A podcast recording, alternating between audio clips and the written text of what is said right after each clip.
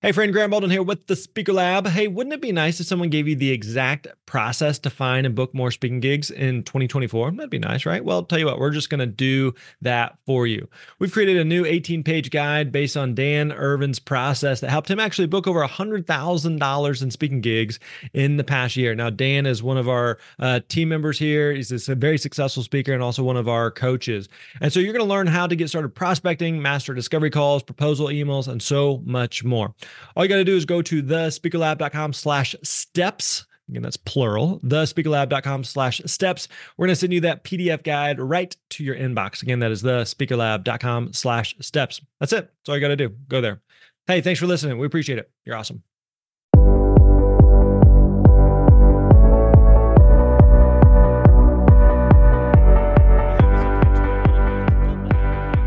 Hey, what's up, friends? Grant Baldwin here. Welcome back to the Speaker Lab podcast. Today, we got a uh, we got a, a, blast from the past. We're going back in the archives, and basically, what we're doing here is we're going to be revisiting some of your favorites from the show. So, uh, we've been doing the show for several years now. We have literally hundreds and hundreds of podcast episodes, hundreds of hours of content, and I know a handful of you may have listened to every single episode. Thanks, mom.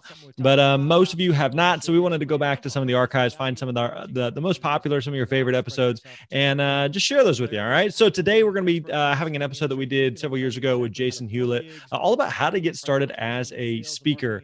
And while he has found great success as a professional speaker and entertainer, he really struggled with how to get started. And so, and in this episode, Jason's going to share how he made his dream a reality by establishing a plan and taking clear action to find his niche in the industry.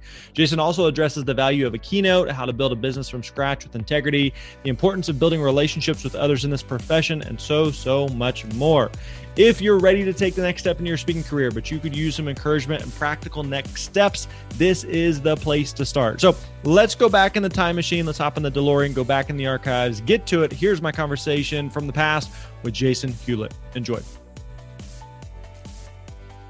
Hey, what's up, my friends? Grant Baldwin here today, joined by my buddy Jason Hewlett, who is a uh, professional speaker, entertainer, and all around good dude. Is that a fair way to put it? You need to put that in your introduction. Just all around. I'm using good. that. That's my new intro. Thank there you. There it is. There it is. we just wrote it for you right there. How you doing, man? I'm great. This is awesome. I love your podcast. I love all the work you do. Very cool to be involved. Thanks, man. I appreciate you, uh, you saying that. I appreciate you taking a minute to uh, to chat with us. So, for uh, let's start with this kind of big picture. Uh, what do you do as a speaker? How many speaking gigs are you doing? What kind of audiences are you speaking to? What do you speak about? Give us that high level view.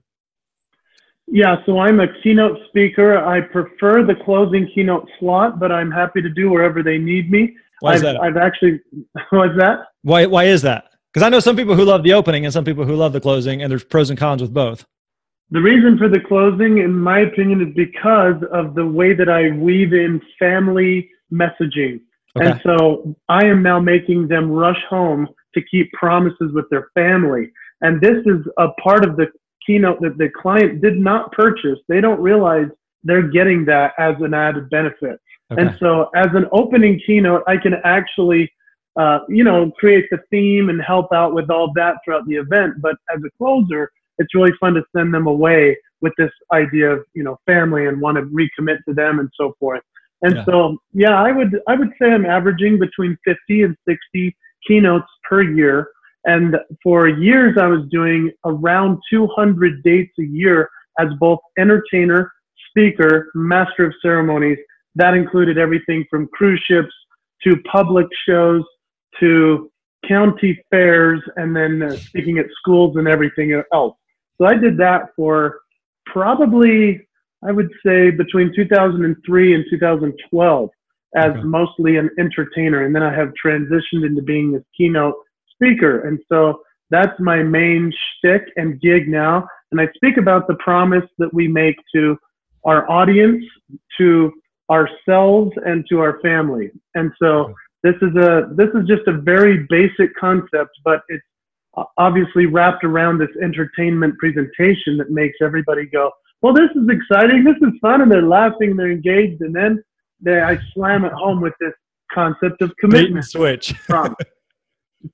now, what kind of audiences are you typically speaking to, or what what industry are you working in? I'm finding really that a lot of it is the IT industry, oddly okay. enough, and the healthcare industry. Because why, why I say oddly enough is because typically IT guys are not your most responsive as far as clapping and laughing. Yeah, totally. However, I do this whole bit about uh, how nerdy IT guys are, and we all laugh about it, and then they're fully engaged. And right. it's fun to hear the clients say, "We've never seen our IT team not pick up their phone for a full hour."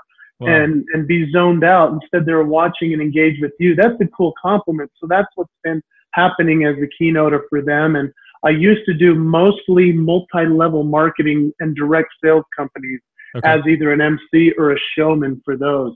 Okay. So it's been an interesting switch as yeah. a keynoter. And I want to talk through some of that switch, but before we get there, let's kind of backtrack for a second. What were you doing uh, pre-entertainer days? You know what? I was just a kid. I had nothing going on other than just going into my my new world. I was a missionary for my church. Lived in Brazil for two years. That was exciting. Learned Portuguese, and then when I got home, I talked to all these older men, and I said, "What would you do with your life if you could do it over?" And they all told me I would go back and go for a dream that was crazy that I never got to because I established a career instead. And I and so I just thought, well, then I should go for it. So I I started with the Las Vegas Legends in Concert and became an entertainer, a Ricky Martin impersonator and Elton John impersonator in Las Vegas for them. And then that that's how my career started. So I've never had a real job, man. That's cool. All right. So you do the entertainment thing for a little while. How long are you in Vegas doing that? I was just back and forth for about a year until I received an offer to have my own one man show of impressions and music and comedy. And that was really my whole goal all along was to be a headliner in Vegas. And as I'm meeting with different casinos, I'm realizing they had a different audience than I had for myself. And I had made a promise long ago. My show would always be clean and family friendly. Yeah. And at the time, Vegas was leaving their whole we're about family concept that wasn't working and going into what happens in Vegas stays right, in Vegas. Right. And it just didn't match up with what I was working toward. And so when I was offered some pretty cool deals, um, I I just kind of walked away and said, well, I'll just go do my own thing and and run around the country as a corporate entertainer. So that's that's why no one's ever heard of me.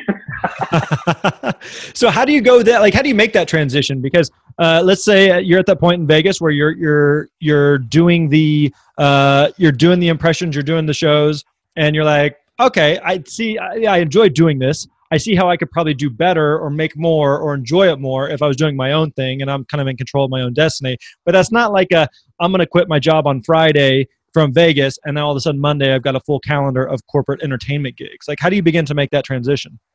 Yeah, what really happened is I went from kind of the cream of the crop of who was up and coming in Las Vegas to now all of a sudden being blacklisted completely and not ever wow. getting another opportunity there because I turned it away. And so when I moved back to Utah, which is a very conservative place to live, and, and I'm I'm of the same culture, uh, all of a sudden I just figured I could be the family entertainment guy for these folks here. And so I created this show, and I was doing a lot of free events to create that. And that's what I teach to everybody that asks. You know, how did you get all of your gigs? How did you start? I just did as many as possible. Hmm. And and was it Steve Martin that said, "Hey, be so good they can't ignore you"? Right. And so that's what I worked on was just becoming the best entertainer they'd ever had at an event. And whether it was a birthday party that led to a school, that led to a carnival, that led to a corporate event, that's kind of how it all built up. And really, the the the great thing that I was good at was being amazing on stage, doing something that was clean for families and corporations, and then I had incredible follow up. So I, I found that all I had to do was become friends with the clients. The next thing I know is they would bring me back every single event they needed. And then when they left that company, they'd take me over there. And mm-hmm. everybody was doing that that I became friends with. And so it's really an organic situation how it all began. began. Yeah, this is such a, a relationship based business, and relationships just take time. And so, yeah, you can. It's oftentimes uh, interesting and fascinating when you you book some gig today that you can really trace the roots back to three, four, five, ten years ago. That's really, really hard to reverse engineer at times from a marketing perspective. Of ah, I just do this, and then I meet that person, and I kill it in that random thing, and then their cousin sees me, and all of a sudden it leads to where I am today that's really really hard to do but sounds like just a lot of persistence over time is, is really what's built it up so i'm curious then what you're doing a lot of those free entertainment gigs just building your name building the show and starting to like figure some things out what are you doing at, at that time though to like to pay bills and eat and live indoors and make ends meet I made just enough with those events, you okay. know, a hundred here, 500 there, a yeah. thousand here, 2,500 there. It, it was very hard to push the Utah corporate market up at probably around 2005 or six to get it up to a, a $5,000 level for an entertainer that's unknown, unproven, and, and doesn't have any name value. That's what I was able to do in the market. Yeah. And when I got to that point, then all of a sudden things were good. But yeah, those were some hairy days for sure, waiting for the for the money to come in. But I realized if I did 200 dates a year, I could string enough together to be able to pay the bills, and that really did work. So it was a serious hustle, and no sleep, no family time, no no opportunity to really create because I had already created what it was. And so yeah. I was just racing back and forth to every single event until finally it started to hit where I was like, man, I can get 5,000 per gig. Yeah. Now I can lay back a little bit. And then all of a sudden the recession hits. And what happened is all my speaker buddies like had no work. Whereas because I was an entertainer and what we know in the recessions is that people want entertainment. And so I was still making a really good living during the recession. Very interesting. Yeah. And and eventually realized that, man, if I just couple this with a leadership message, which people were requesting, that I could be an entertaining speaker and they would still bring me in. So that worked out well in that case. Interesting. Yeah, I want to come back and talk some more about that as well. But um, so you are you're doing the entertainment thing.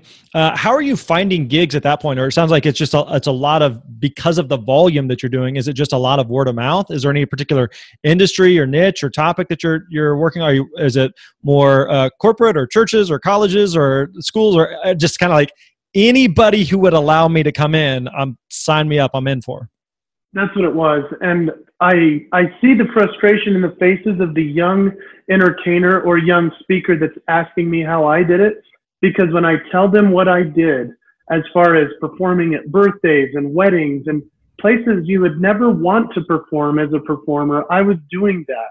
And I had other friends and mentors that were magicians that were doing five or six parties per day. And I realized those guys are just doing volume, so should I. And yeah. so when I tell somebody new coming in, hey, this is what I did, this is how it worked for me, they look at me like I'm insane. And I just say, hey, you know, I don't have a better marketing strategy for you other than be awesome and go give it away as much as possible. And eventually they'll start paying you. And so as far as what the industries were, yeah, what you just said, it was everything everywhere. I would jump on a cruise ship for 10 days and make $3,500 and over the 10 day trip. And then I'd come back to Utah and I would do, uh, you know, a fair and a, and a, a, five assemblies at schools. And then I would go do a corporate event. And uh, the assemblies at schools were $500 for five assemblies, you know, all together. And then I'd do a corporate date for 5000 that night. When people wonder about, well, where's the integrity of the fee? The question is, can I still give back? And what I would say to the corporations is I would say, you guys are paying me my full fee, which I appreciate so much, and that allows me to give back to the community that could never afford it. So I'm going and performing for the military, for the, you know, the old folks home, and, and telling the corporations, you're providing this service to people. And that actually made them want to help me more. It's very interesting. That is fascinating. So the the show that you would come in and do from an entertainment perspective, because it sounds like again you do it sounds like you do a couple of different things. You do the impressions. I know you do some singing. You uh, you got a few different uh, uh, things in the bag of tricks there. So it's not like he's a a magician or he's a hypnotist. He he does a few different things there. So why were people bringing you in? Uh, like what what in a typical event or a typical setting? What slot would you fill for them?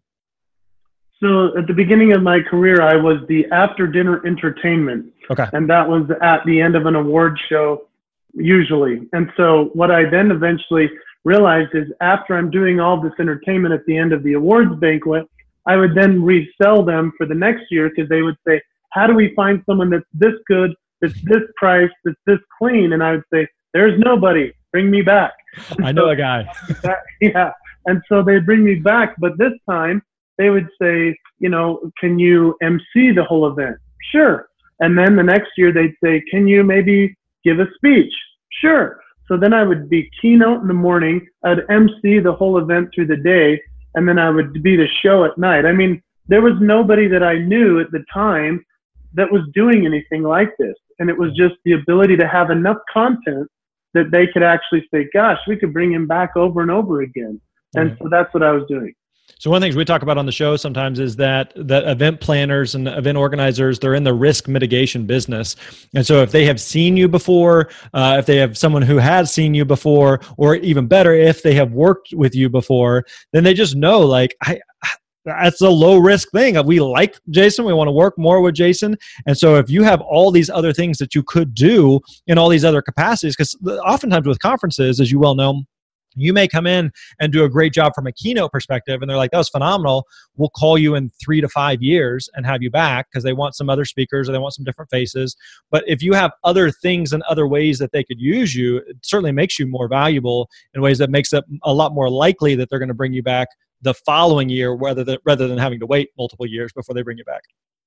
And this is why it's been tricky for somebody to be my uh, agent, for example, or or to work with bureaus for me, is because I have so much direct work that has always spun back.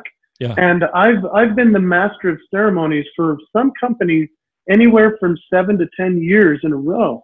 And awesome. and all I'm doing is just coming back with the same who I am, but but also new ideas, new bits, new ways of bringing it all together. So they like that. I don't actually offer the MC uh, thing as much anymore, just because it's so much work. I, I went from just doing award ceremonies to then doing like the evening to then doing three days. And I just said, man, this is crazy amounts of work and the pay. I could just stand up and do an hour keynote versus three days and get paid a little bit more. And yeah. so I only do that for a very select few amount of companies. But you're right. They, as event planners, are putting their lives on the line in bringing you in. And so what I like to re- help them realize is it's not just me on stage you're getting. You're getting like a, a, professional event planner to work with you who can also jump up on stage and fill in when Chuck Norris's plane doesn't arrive on time and, and can also fill in when, uh, you know, Led Zeppelin's, uh, tribute band doesn't show up on time. And so that's how my career has continued to thrive. Are you speaking from experience? Have those two scenarios actually happened? Oh yeah, yeah. so okay, so I'm curious. It sounds like then you are you're doing the entertaining thing today. You're doing a lot more keynotes. Um, was the MC kind of the transition from point A to point B of they just think of me in this entertainment role. They don't quite think of me as a keynoter yet, and so an MC is a good way to kind of bridge the gap. Great question. I really had to sell the idea of me being a keynote because when you're known as the Jim Carrey guy, you know, yeah. hey, he's so funny. like that's what they knew me as. They're like, how can he be a keynote? Right. But we know he's sophisticated enough to run our events as the MC. And so it it really has taken a lot a lot of work to create this keynote concept. And I've had to build my business pretty much from scratch with an all new industry, all new everything as the speaker. So yeah, well, I guess I guess you would say there was a little transition there with me being an MC and proving that I could be competent enough on a stage. But really, those groups that used me as an MC, sometimes they would give me the mic when you know the CEO was too scared to go out there, or the guy didn't show up that was their keynote because you know he's getting 80 grand and he doesn't care about their company. But I'm standing there and they need to fill 40 minutes, and I'd go out and do my keynote they'd never heard and then knock their socks off. And then that's kind of how this keynote thing really started to roll. So was the idea that, um, or, or, did it, I guess the kind of almost the genesis of it come from the fact that you're doing the entertainment stuff, you really enjoy it. It's a volume game, so you have to just do a lot of things. So you're gone a lot. Sounds like, and I know that there's a, a lot of speakers that we're mutual friends with there in Utah. Are you starting just to see like, oh dang, there you you got paid how much to do what? I could do that. You know, is it more of that, or was it just you were gone so much, or where did it kind of begin to make the transition of mentally of even just like I like entertaining, it's a lot of fun, but I feel like I could do it in this different way and maybe do it more effectively and efficiently. Yeah, those are great questions. The those speakers were friends of mine ever since I began my career because I joined the National Speakers Association chapter in 2003. So I knew what they were all doing. My kind of end goal was to be a type of Tony Robbins meets Zig Ziglar meets Jim Carrey and Billy Joel, like this thing that no one had ever seen before. I wanted to get to the speaking world. And it was so hard to break out of entertainment guy and become speaker guy. And so there were a couple reasons. First of all, my dad's a great speaker. I wanted to be like him. And I, I grew up reading all the great books, The Greatest Salesman in the World, Think and Grow Rich, As a Man Thinketh. And so I always wanted to be the speaker. But there was, because of the volume of the work I did as an entertainer, there was a time when my hero in Las Vegas died at the age of 50. His wow. name was Danny Gans. And it was because he was using his voice to such a degree, he had to take certain things synthetically to keep on a stage every single night destroying himself. And then in perfect looking health, he died. And then a month later, Michael Jackson at 50 died.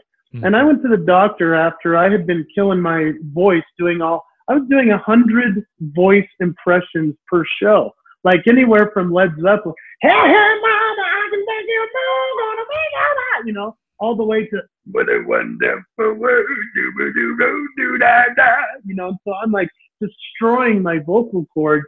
I went to the doctor in my 30s, and I was like, "Hey, I'm coughing up blood after the shows. What's going on?" And he's like, "You're destroying your gift, and you got to change that." And he said, "So you better make a career shift." Now, at the time, I'm making six figures. I was doing well and I'm doing a million shows, you know. And I said, well, what am I supposed to do? And that yeah. was when my wife and I decided we're going to cut back on a lot of things financially and see if I can make it as a speaker. It's been a long transition, but there were some major reasons as to why to do it. I, I, hope that explains a little bit. Yeah, totally. So you have um, a variety of different reasons, including a potential health scare there, and just kind of this aha moment uh not not necessarily in a, in a, good way it sounds like of like the the path i'm on although i enjoy it is not leading to a, a destination that i really want to go to. So you decide to to make a run at it as a speaker but to your point you mentioned that it felt like you were starting over. I built this huge business as an entertainer. All these i have all these relationships and these clients. They don't necessarily take me seriously as a speaker or they don't feel like maybe i'm you know jason we want to keep working with you but like why don't you stay over there and the, the bounce house that you've created? And uh, I don't know that we have a, a fit for you over here. So like how do you overcome that how do you like if people and i and i, I say that not just from an entertainment to a, a, speaker transition but i know of other speakers who have said okay i speak to um, I talked to a speaker recently who said, I, I speak primarily to colleges and I'm making the, the transition to corporate and it's just hard to be taken seriously. And I've been pigeonholed in this role and now I'm trying to go to that role. And so trying to make that segue. So, what did that process look like for you? Okay, so I talked with a guy recently that's doing the exact same thing. The advice that I told him from the colleges to the corporate was I said, if if they can't pay you, you need to go in there and just prove that you're good. You need to capture the footage. You need to start from scratch. Go do an afternoon if they won't give you the evening slot. Go do a training meeting if they're not going to give you the main stage at their event. Do whatever it takes to get in front of people. If you're actually good, you will eventually make this work. And I, I swear to you, Grant, that is what I have done. I have gone into these businesses and said to them, even my old clients who loved me and hired me 10 times as the entertainer and 10 times as the MC. And I'd say, I want to come speak. And they'd go, loser, you know, and I'd say, just bring me in. So then I said, let me do your afternoon leadership meeting on a Monday. All you're losing is 45 minutes if I stink. And then I, I, I swear to you, this just has happened in the last two years. I went in, did the leadership meeting, they flipped out. I came in, did the managers meeting, they flipped out. I did all these for free. They had paid me in the past, so yeah. it was okay for me to say, I'm giving back. Now, I, I swear to you, two days ago they called and said, We want you as our opening keynote speaker for the kickoff. We have your full fee. We're so excited to have you. And I thought, oh my gosh, I've just recreated what I did as an entertainer. Yeah. All I had to do is get in front of them because I, I tell you, as important as video is, that's not going to convince any of my clients to have me. I create something that has to be experienced. It just does. I don't say it well on a video. It doesn't come across. We're yeah. still trying. But you get me in a room, I'll create electricity and energy that they'll be like, what do we do next time? In fact, I had a client the other day that uh, after I had done the event, they said, we're either going to cancel next year or we need you back. And I was like, man, that's as a keynoter. Yeah. Like, how did this happen?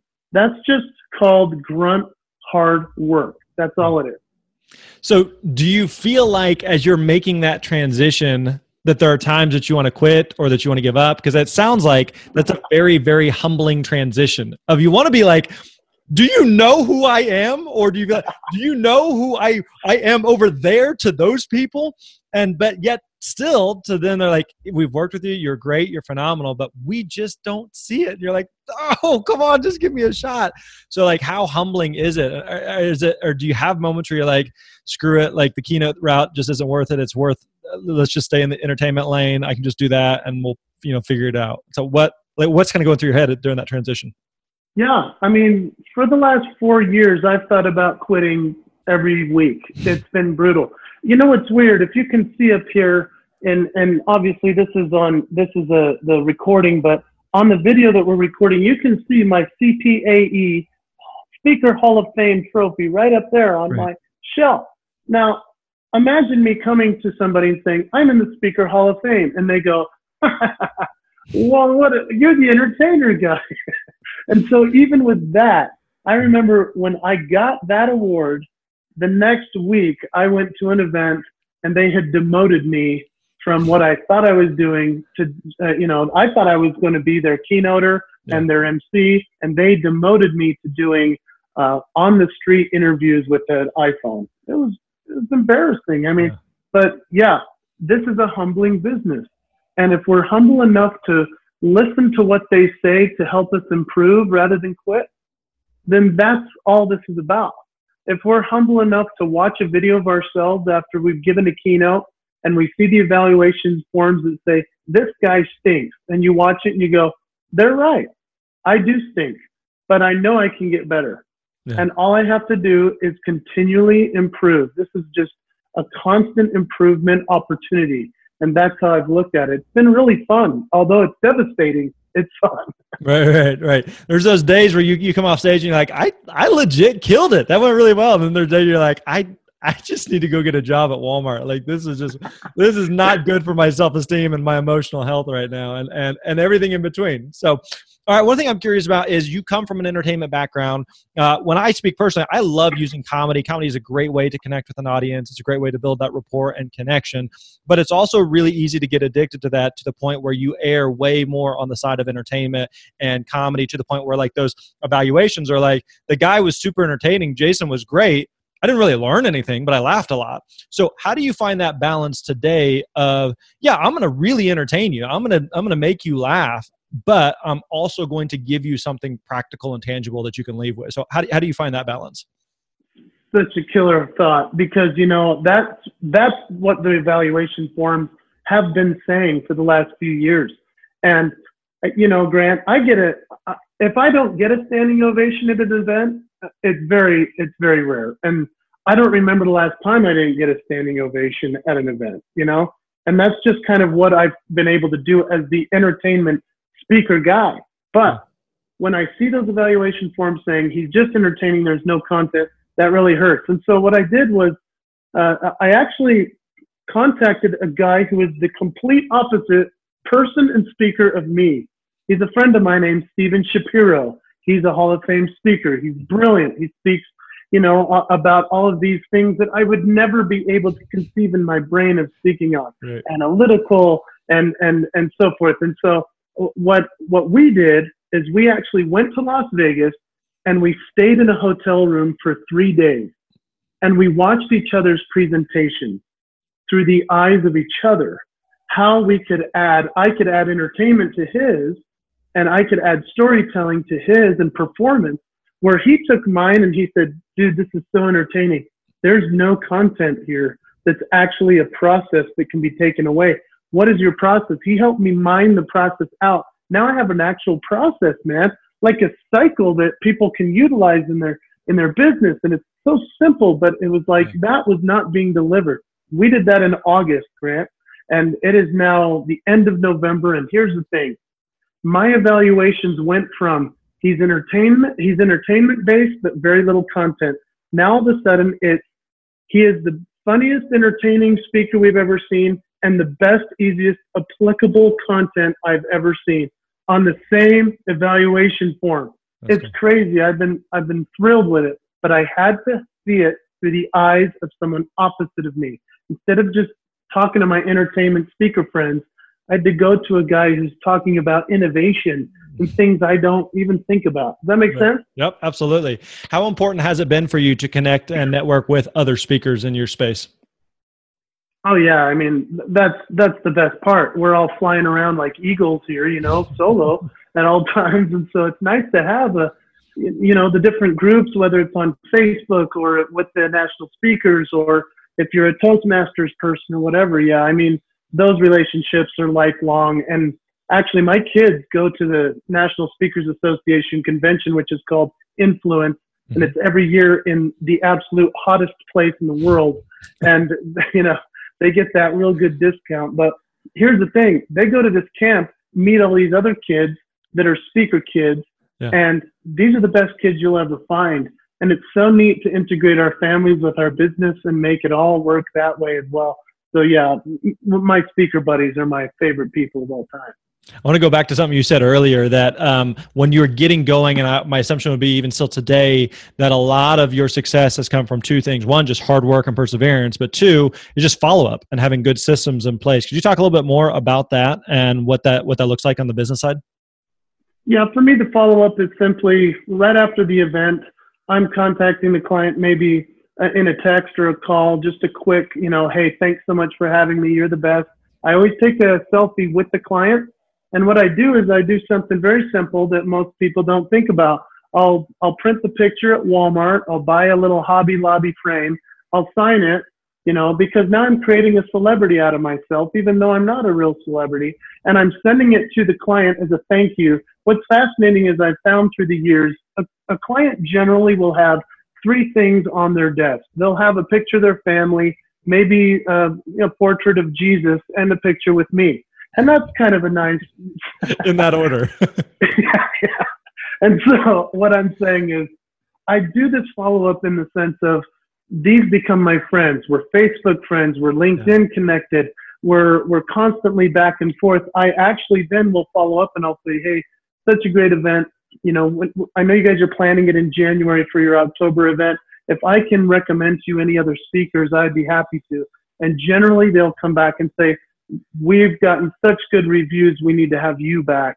And that's a neat thing, obviously, but it's really neat for me when I get to say, Here are three speakers you should consider. And if you can't have this one this year, you have them lined up for the next few till you need me back that's really been a wonderful benefit. And a lot of my speaker buddies and I do that together. We yeah. just refer each other back and forth and say, oh, you had Mark Scharenbroich this year? Well, you need Jason Hewlett next year, and you need Clint Pulver this year, and you need Ross Bernstein that year. And we just kind of refer back and forth. And then to get the ladies involved, Connie Podesta and Christine Cashen, and we have all these connections that we can get each other events really nice, you know? It's kind of a unique world. And I, I remember this is kind of a, an epiphany for me early on that like in, in a lot of ways we're all competitors but at the same time the pie is big enough for everybody and not one person's going to be able to speak at anything.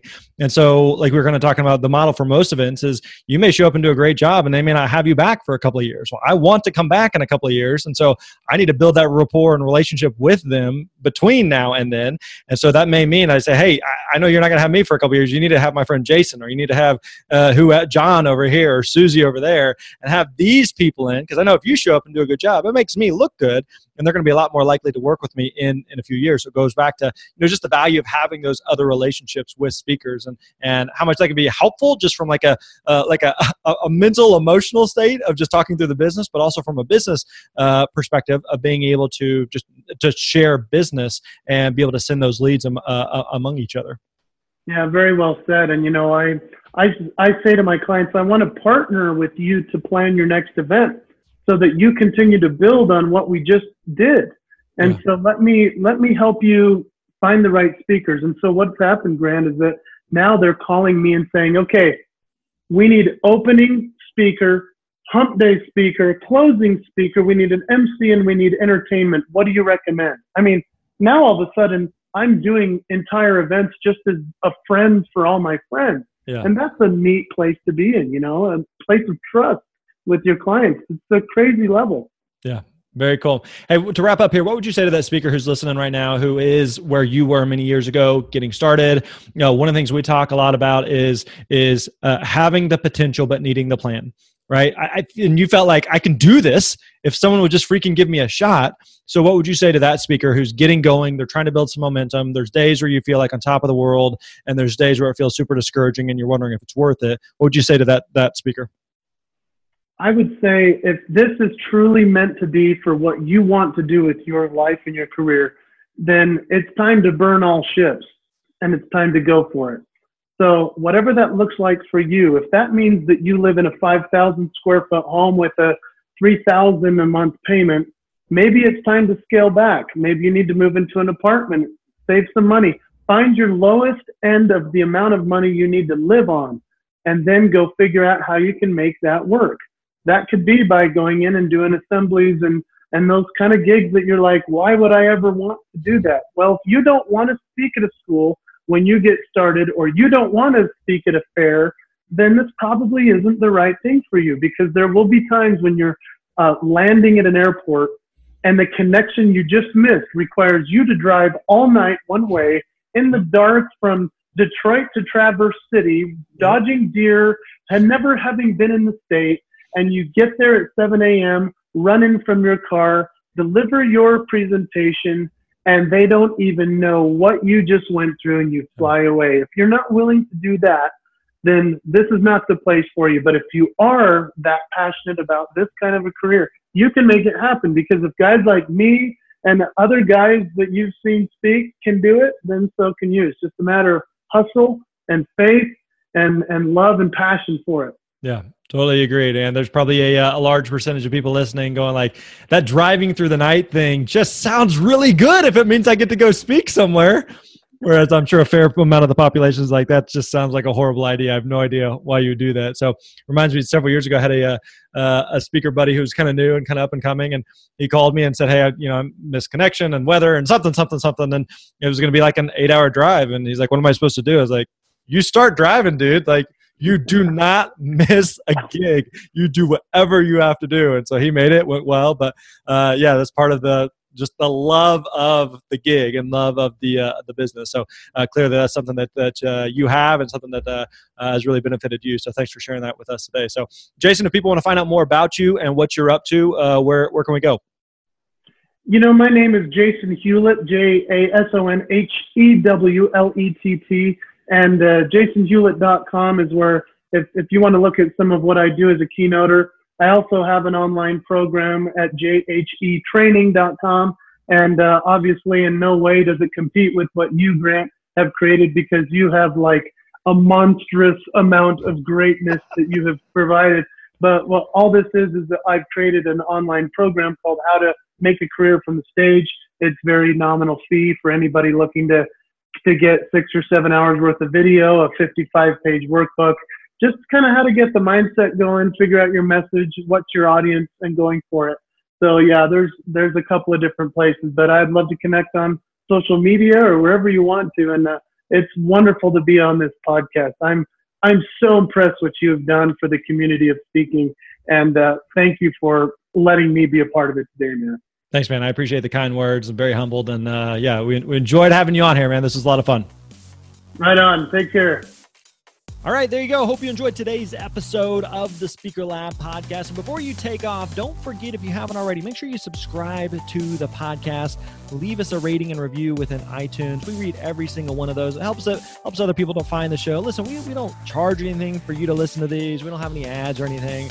We do this because we want to serve and support speakers like you. So, one small favor we ask of you is that you would leave us some type of a rating and review. And again, we really, really do appreciate that.